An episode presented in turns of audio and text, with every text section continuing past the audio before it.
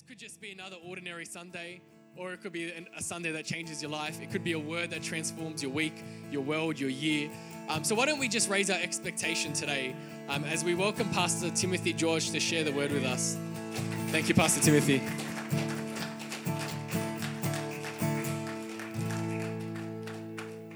And you can grab a seat and you can sing along.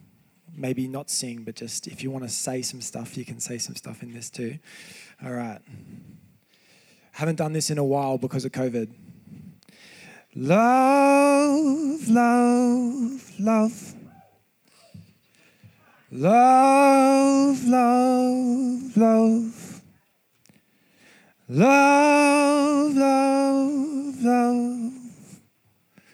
Love, love, love.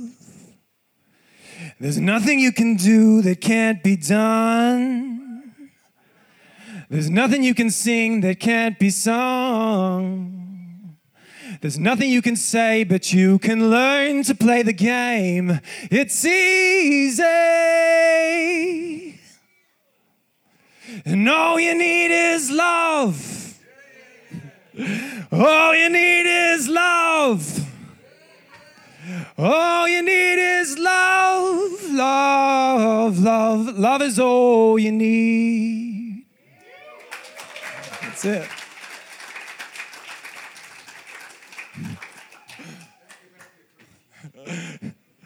All right, back to the preaching. Yep. Um, so on prayer meeting on Wednesdays, I, I know this 100% that prayer meeting is where it's like the engine room of the church, and it's where Sunday's coals get sparked. And um, on Wednesday, uh, there was this word that just kept appearing and reappearing over and over and over again love, love, love. So, how would you define love? Is it a feeling? Is it an action? Is it an idea? Love seems to me within the human experience to be as defining as it is uh, indefinable. If it was so easily defined, then why is there millions of songs about it? Why is everybody's experience so different?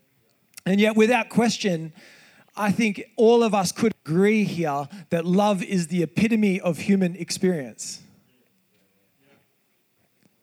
1 Corinthians 13 13 tells us that, that when all the infatuations of life burn away, there are in fact three pillars that matter in the church faith, hope, love. And the greatest of these is love. See, we all know that one. 1 John 4:12 it likens love between people to the beatific vision of seeing God himself. Our experience of love gives us an impression of what it is to see God. So, what would be the point to life and let alone church without love? I would say zero, nilch, nada. And as well as that, I personally, if I don't believe that the person that's ever speaking to me has love for me, then uh, I just glaze over. If I feel like someone's speaking to me but without love, I will glaze over. So hopefully that isn't happening to you right now. You were created by love, to love, and be loved. Love, love, love. Yes, I, have got this. I had this image a while back around connection that if the church is, is a circuit board, then love would be the spark to that circuit board. And it's the way that the gospel becomes real to people, lights up to people, becomes uh, that, that image of the lighthouse on the hill, a beacon to the lost. Do you know, the love, love between people is so enticing. Uh, a community of people that love each other is so enticing. It, it's for the gospel, it is a necessity. And I really feel like there's just no point to what if love isn't the why, that we need to be coming from a place of love. Otherwise, it, it, otherwise, without love in the church, it would feel like we're just ticking boxes. You know, w- praise complete, worship complete, preach complete, you know, tick, tick, tick. What would be the point if we never encounter Jesus, if we never feel it, if we never feel that love? We become box ticking robots, empty suits of armor, and scaredy cat lions groaning, If I only had a heart. Wizard of Oz. Here's a common statement that I hate with a passion I fell out of love. Fall in love, fall out of love, fall, fall, fall. We're out of control. There's no control in our heart, no control in our emotions. We're just falling. And at some point, I believe that us who are fallen need to stop falling for everything. I believe that uh, at some point, we that are the church, we that are more than conquerors, need to stand for something. And since we've established the importance of love, can we not stand for love? Make a stand? We're no longer victims. I say that a lot. I think that's important to say. We're no longer victims. We're no longer fallen. We've been resurrected righteous, resurrected holy. We're children of God, founded upon His love, with all authority to intervene upon the brokenness of the world. And that can start in our homes. It can start in the mirror. It can start right now with your thoughts and with your heart. Yes, today we are choosing love and it's starting now, so let's pray. Lord, we just thank you for your enormous heart.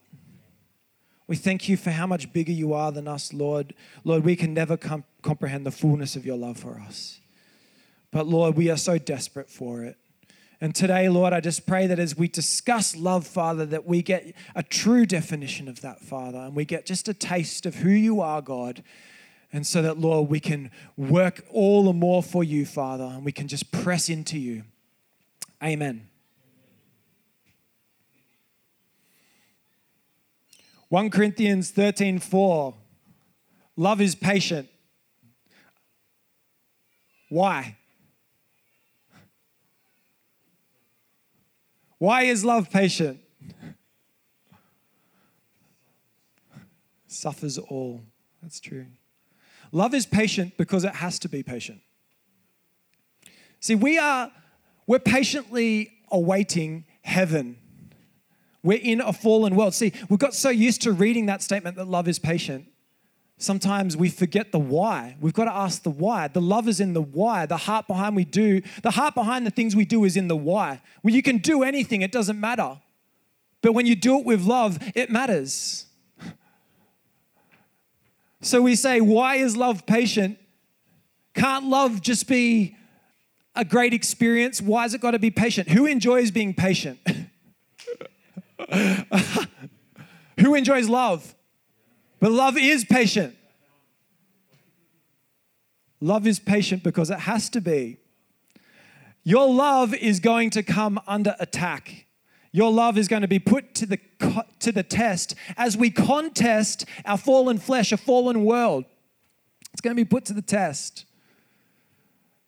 See, my, my heart, my love, uh, my heart is quick to quicken. If I was to describe the feeling of love uh, in my body, it's like when my heart starts beating, ba-doom, ba-doom, ba-doom, ba-doom. I'm loving that person. Like I, I feel something for that person. Like, yeah, I can feel it. My heart is quickened. And yet I'm told that if I've got real love, that I'm to be patient. The fast beating heart does not want to be patient. It's just, that's a, that's a, a plain example of flesh versus spirit right there. At the See, when our love is patient, we don't explode at the little things. When our love is patient, we teach our children well. And when our love is patient, we wait for marriage before doing acts of love. that are only for marriage. I'll keep reading 1 Corinthians 13. Love is kind. It does not envy. It does not boast. It is not proud. It does not dishonor others. It is not self seeking. It is not easily angered. It keeps no records of wrongs. Love does not delight in evil, but it rejoices with the truth. Those are all the does nots. But let's look at the always. It always protects. It always trusts. It always hopes. It always perseveres. Always, always. Who wants to be loved like that?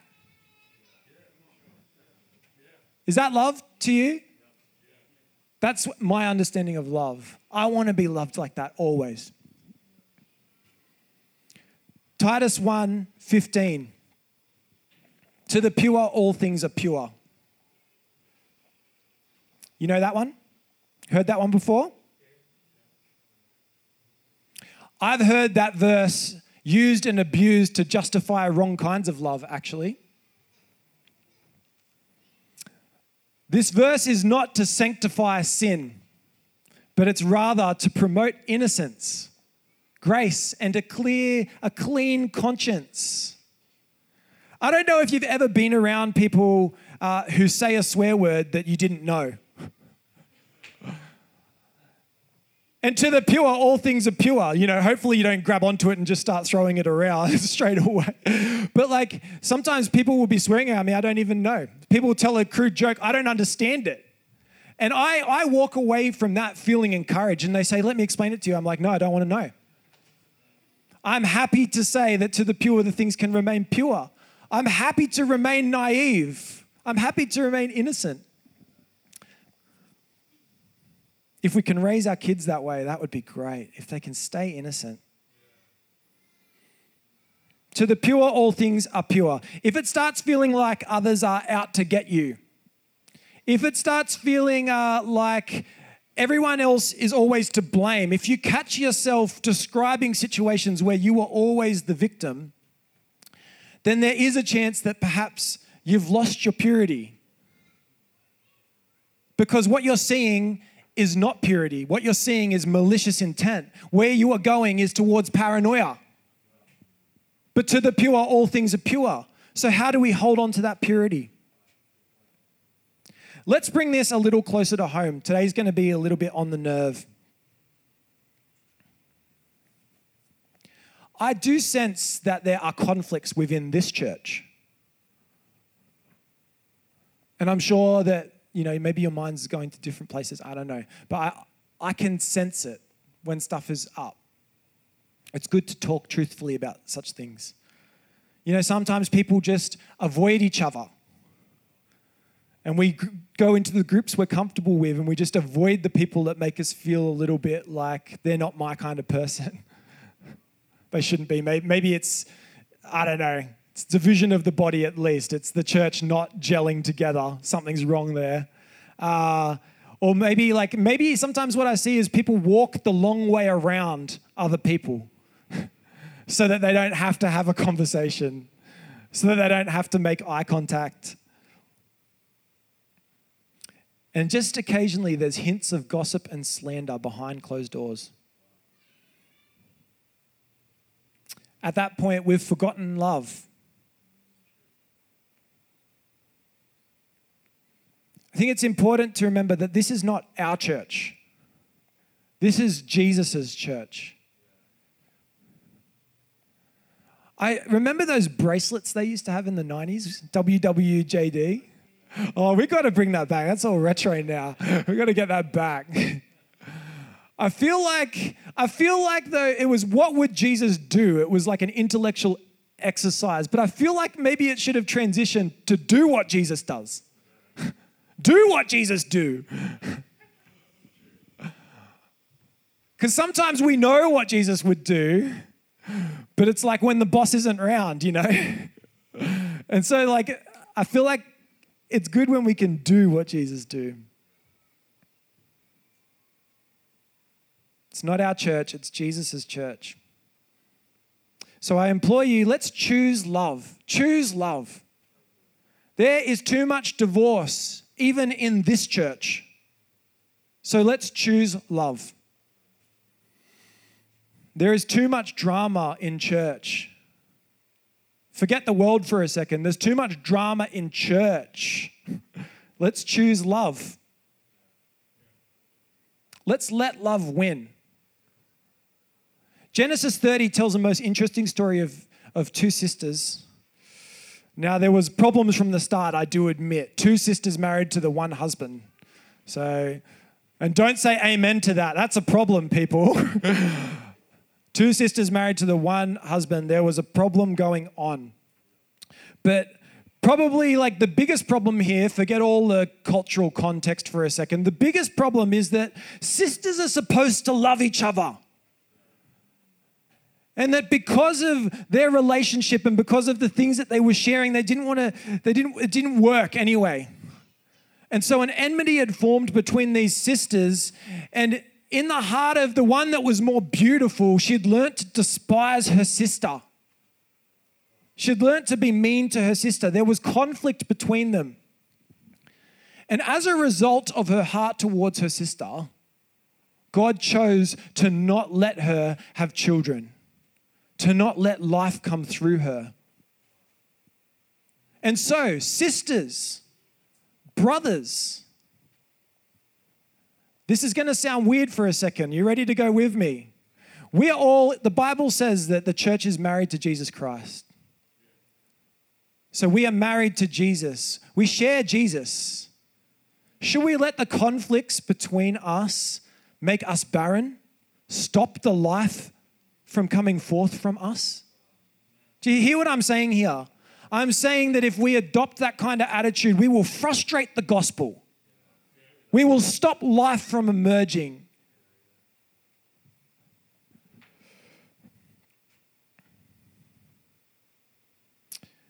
And when Rachel did humble herself, she had two babies. Super cute. I love babies. We need to choose love. See, love is not a compulsion. Like Hollywood will sell you that love is like, you just, it's literally that act of falling. It's a compulsion. It just drives you, you know, it's, it's wild, it's uncontrollable. And, and that does feel great. I've felt infatuation like that before. But there's a deeper love than that.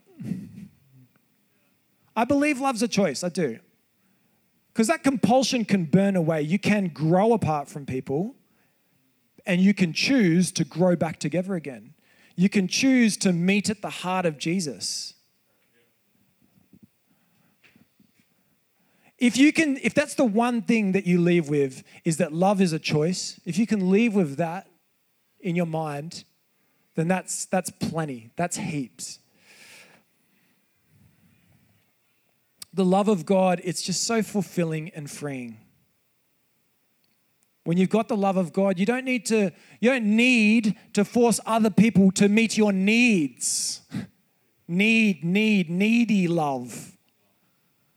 When you've got the love of Jesus, you're full. You're fulfilled. You don't need to force other people to meet your needs. You're not doing this for me. You're not making me feel this way. I need this. When you have the love of Jesus, the water that never stops pouring, the bread that takes away all hunger, you don't need those things anymore. It's liberating. It's so liberating. You don't need to suffocate your friendships. You don't need to suffocate your marriages because they're just a cherry on top of all the needs that have already been met through Jesus. When you live that way, I can tell you that our first years of marriage were tricky because we took in our expectation, we took in our needs. And as we've been married longer and longer and longer, we've just realized that we need to meet those in Jesus Himself. And at that point, we just appreciate the fact that someone loves us at all. I am so unlovable sometimes, but the grace of my wife finds a way to love me through it. And she can only do that because her needs have already been met through Jesus. He's the best. He saves marriages, He saves friendships. So let's assume grace. Assume grace so that we might receive the same. Let's forgive freely so we might hold on to and prove our salvation. When you forgive freely, you prove your salvation. We don't hide things as sin and shame would have us do. Instead, we bring things into healing light because that's what Jesus taught us to do. Start of the Gospel of John Jesus is the light. The light is healing. It came to save. We bring things into the light. We are children of the light. So we don't hide. Now, rebellion, the spirit of rebellion will tell us to make our feelings God. It'll tell us to worship our feelings for things. And even within the church, sometimes people start getting a bit iffy about what's the voice of God and just how they feel. Here's a personal example. Let me humble myself before you. Well, not me, but my mum. my mum said to my sister once, The Lord told me you're pregnant. and she said, I'm not pregnant. There's an example of where an emotional response has got mixed in with the voice of God. And God does use your feelings, and that's where it starts getting confusing. But what I'm saying is here, we can't put the wrong, we can't put the wrong thing as an idol. We can't put the wrong thing on the throne of God. When you're following your feelings instead of following Jesus, it's a wrong discipleship. A Christian is a follower of Jesus. See, the world, the world will say, follow your heart. Has, have you heard this have you heard that phrase before? Follow your heart. I can tell you, if your heart is not Jesus, then following your heart still ends up in hell. And it, there'll be, it'll feel good at little increments along the way, but the problem is that sin.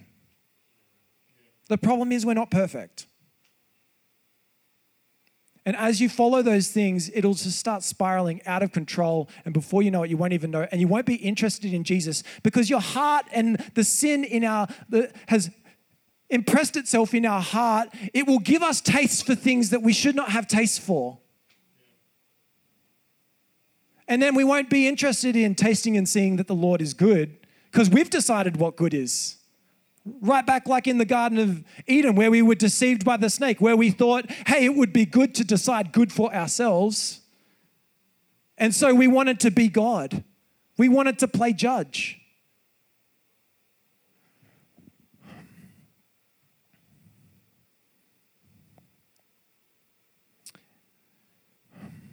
Rebellion wants to worship feeling. Wisdom knows that our emotions are vulnerable.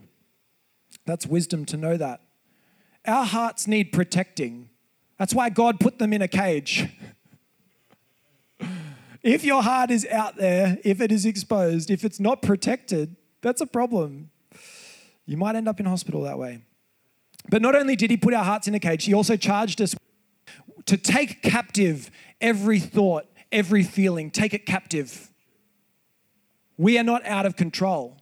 We are spiritual conquerors. We need to take captive our thoughts and our feelings. So we, we can begin doing that by thinking and speaking well of other people. That's a good way to avoid conflicts. Think and speak well of others. Meet with people and share your heart, bear your heart. Warn those who are idle and disruptive, and pray for those that frustrate you. We can passionately discuss differences. When you're passionate about something, it is fine to passionately discuss your differences. But we can always aspire to do better because we love each other. And that's what family does. We're family in this place. Now, I do understand that healing takes time. But I just think that whilst we wait, that we should beware indulging in self pity. We should beware bad influences that tell us what we want to hear, but perhaps not what God is saying. And we should beware nurturing bitterness into full grown hatred and division. Like, personally, I can tell you that sometimes it hurts to love, right? Personally, I can, tell, I can tell you that things have hurt me. Things have hurt me in this place as well. But should I then say that love is hurt? That can't be right. If God is love, how can love be hurt? So I need to believe that if, if I'm worshiping the God of love, that that can beat this feeling. That can beat that pain. That can overcome that. Otherwise, I don't really believe what I believe.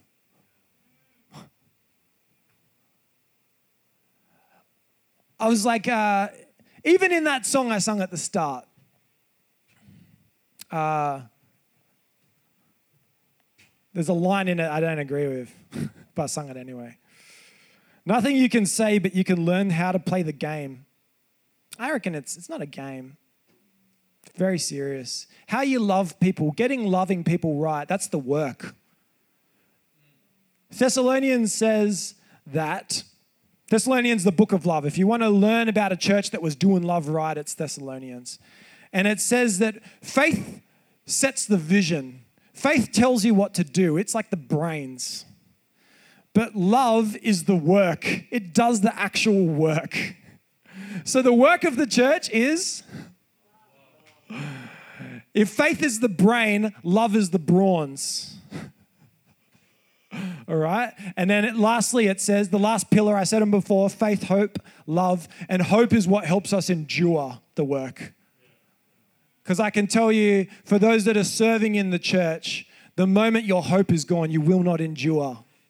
You will not endure serving. You will not endure staying in the church. We can't lose that hope. I love what David said in Psalms. He said, I would have lost heart had I not had hope that I would see the goodness of the Lord in the land of the living. I would have lost hope if I hadn't had the faith that Jesus was going to come here. I would have lost hope if I didn't believe that the heavens would open that it would we that there's power to transform brokenness.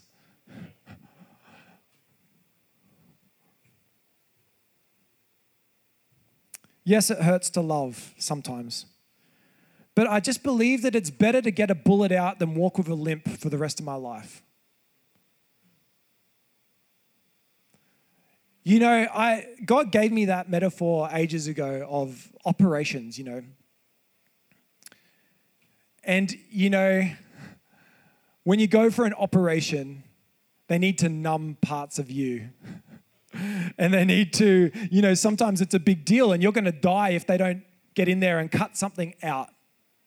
You know, sin is a bit like barbed fruit. It's a, it's a bit like a disease. It will make its way into parts of your body, deep parts, parts where it shouldn't be, parts where it's hurting you, that it's in there, that it's come inside.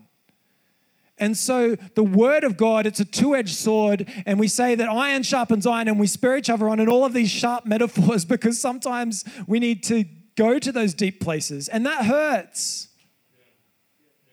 But we're not going there because we enjoy cutting. I'm not saying some challenging words because I enjoy cutting. No. It's because something is in there that's stopping us from moving the way we should. Something is in there that's a bit dangerous that's hurting us. And should we run from that hurt and avoid the operation only to have things get worse, only to have things spread, only to die? Or should we do the work? The work of love. I, I opt for the latter. I opt that we continue to challenge each other, that we continue to say the awkward stuff. That's the work. Now, if you're anything like me, sometimes uh, you'll expect others to love you right, and you'll refuse to do the same until they do. You do it first, you know, you lead me. Why should I do that? You're not doing that. And we say, we're a bit like all mankind. We say, but the snake, but the woman, but God and we, we arrest our development and we wait, or we try and induce these, these sorries as though uh, it's the sorry that would heal our heart. We try and take control of healing our own heart. We try and elicit sorries from other people. I won't forgive you because they never said sorry to me. And so we like put those guilt statements, like trying to force a sorry, as though sorry, how powerful is a sorry compared to the crucifixion of Jesus Christ? Is, does man's value mean so much to you? I can tell you when the sorry comes, it's not much. There's not much to it. That if you can't wrestle that out with Jesus, if you can't be healed before getting that, like the sorry doesn't even need to come once you've got Jesus. I'm sorry. That's the truth. So, what if, let me ask you this what if sorry never comes? What should we do then? Should we allow unforgiveness to disease the heart of the church if sorry never comes? Shall we say Jesus' love is not enough to cover that hurt? And not just that hurt, but also the person that hurt us. Love covers a multitude of sins. If we believe it, we can't say that. Shall we settle for sin and brokenness or expect heaven? That's what we're talking about. Shall we follow the world into pride or Jesus into eternity? That's what we're talking about. Now, around hurting people, there's something else I've noticed. It's this word trust. It's an overemphasis of the word trust. I'm not sure if you've, you've heard this. I think when someone's hurting, they can throw this one around. You've broken my trust. You've broken my trust. For this reason, John 2 24, it tells us that Jesus trusted himself to no man because he knew what was in man. He trusted himself to no man. And yet John 3:16, that famous verse, merely one chapter later goes on to famously say, God so loved us. He so loved the world that he gave his only son. Now you're reasoning and rational people. What therefore is the relationship between trust and love? Trust is not a prerequisite to love. When the trust is broken, people decide that they're allowed to get a divorce. When the trust is broken, people decide they can withhold love. I don't need to treat you good. I'm still mad. You broke my trust. My trust. Trust submits to love. It must. It doesn't say that the three pillars of church are trust, love, and faith. No. Trust must submit to love. You can love someone and still not trust them. That's what I'm saying. I'm saying that someone can hurt you and you can still focus in on loving them. You can still save your marriage after someone breaks your trust, that it's not over. You can still save a friendship.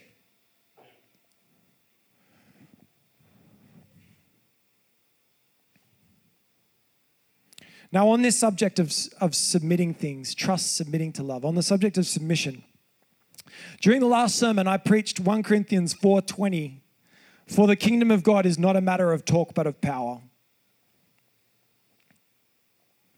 And I, I got to tell you that there was such an interesting feeling in the room on that day, in the spirit. And uh, this was confirmed by people with the gift of prophecy afterwards as well. And there was almost like this tangible rocking backwards and forwards in the room. It was like, yes, no, yes, no to the words that were being spoken. Yes, no. Am I offended? Yes, no. Yes, no. Who's watching? Yes, no. Yes, no. It was like, you know, the L platers when they learn to drive the cars, you know?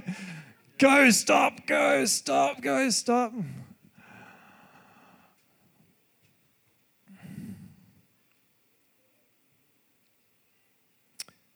So, why are we holding back? Everybody that walks through this door, new people, they always confirm for us, and different people visiting from other churches, they say that this church is on the edge of something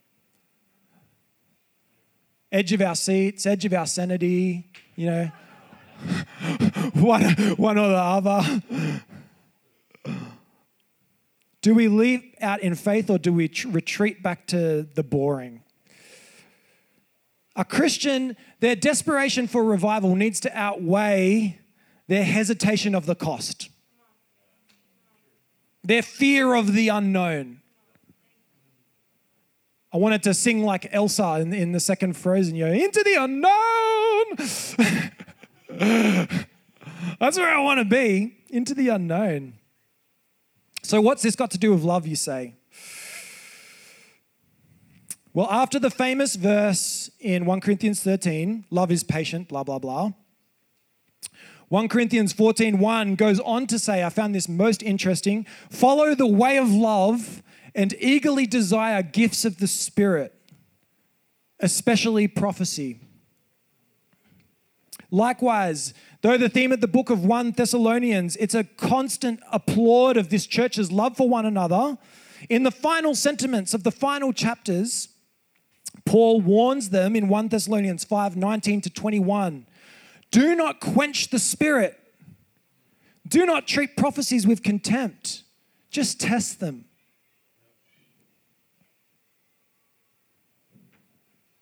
It's for love's sake that God gave Jesus, right?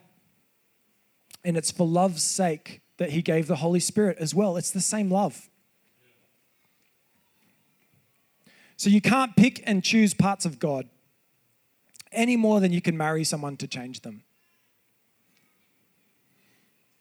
You can't take Jesus and then leave the Holy Spirit. You can't take love and then reject the gift of tongues.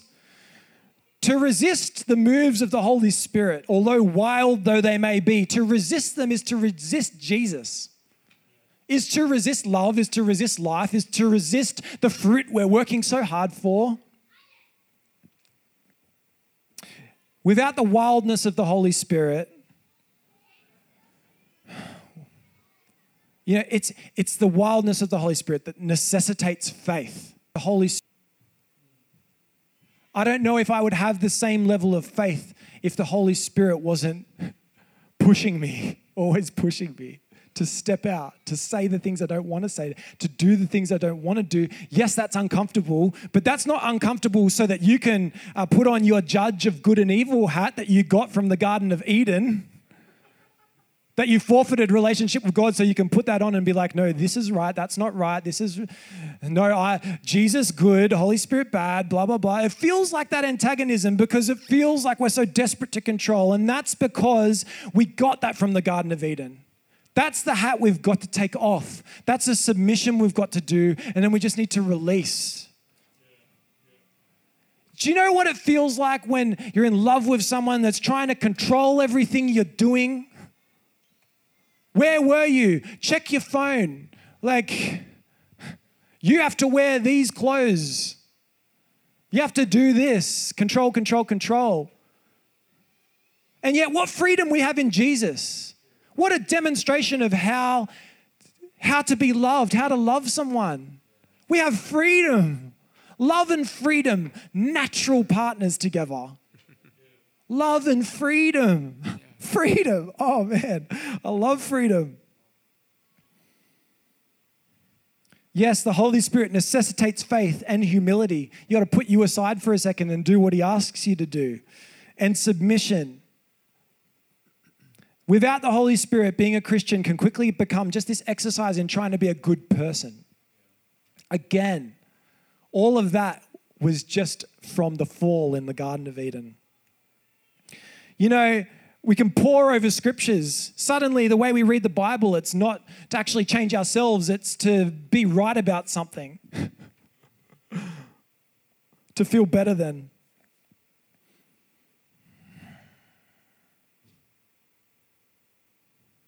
Sin wants to be God. Sin wants to force, to control. Sin empties the law of love.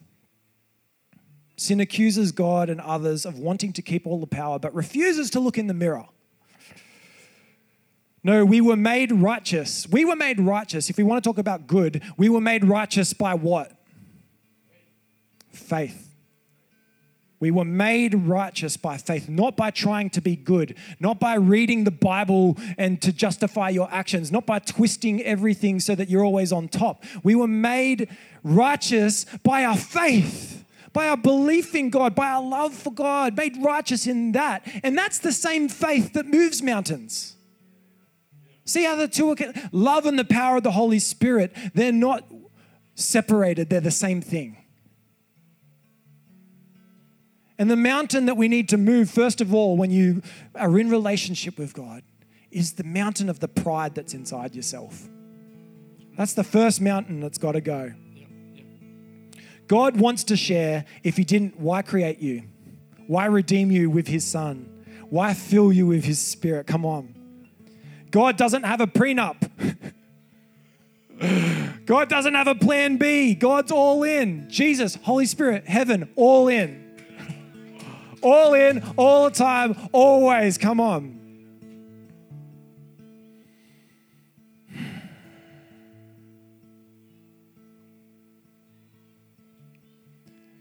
I'm just going to skip ahead in this. Love breaks through people. Love breaks through unforgiveness. It breaks through sin. It breaks through apathy. Jesus' love, it's enough to heal this church. It's enough to heal marriages. It's enough to heal friendships. Jesus is, is, is an, his love is enough. But it's up to us to choose it. We get a choice. We get that beautiful freedom of love. God choose it. And since we trust God, that's the one person we can, the one God we can trust. And since we trust God, we have to let Him heal our hearts, shape our hearts, lead our hearts.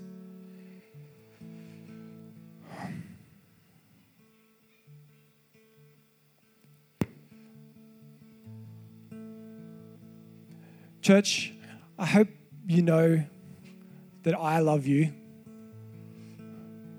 Otherwise, none of this has mattered.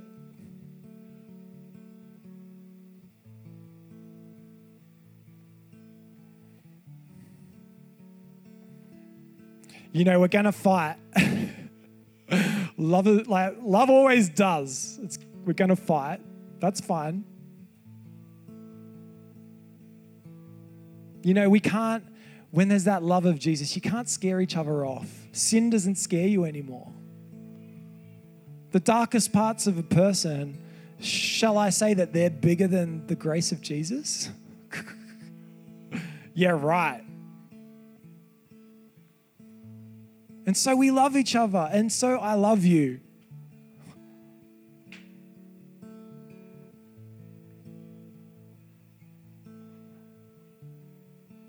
Now, if we magnify that by infinity and we explode it into the galaxies and we have a billion angels chorusing it all day long, then we're beginning to approach the love of Jesus for you.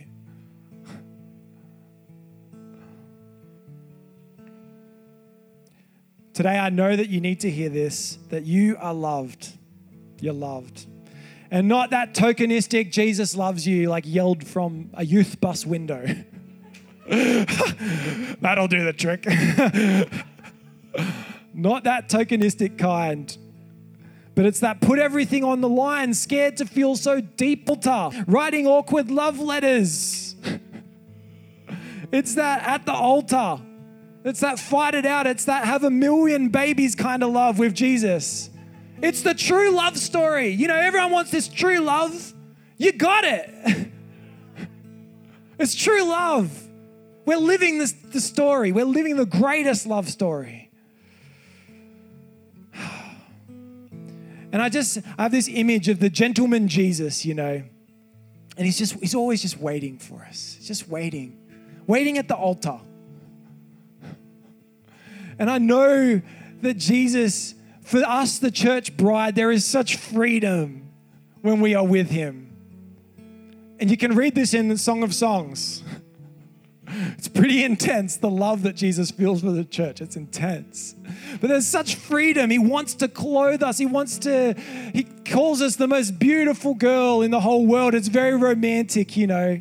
He wants to put jewels in our hair. He wants to give us that white dress that never stains, the whitest of dresses. this freedom to dance without a care in the love of Jesus.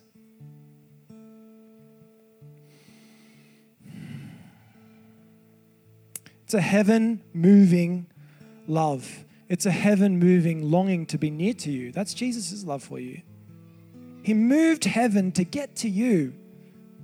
So let him get to you right now. Just let him get to you. Just realize the depth of that. Heaven did not need to move for you. Who are we that heaven would move? Who are we that the Son of Heaven, the most beautiful part, their treasure would be released for us, would open for us? Heaven moved to be near, just to be near to you.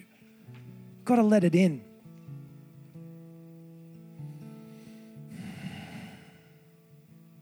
If only we could know God's heart for us, no doubt could remain, no walls could remain. I'll get you to stand to your feet.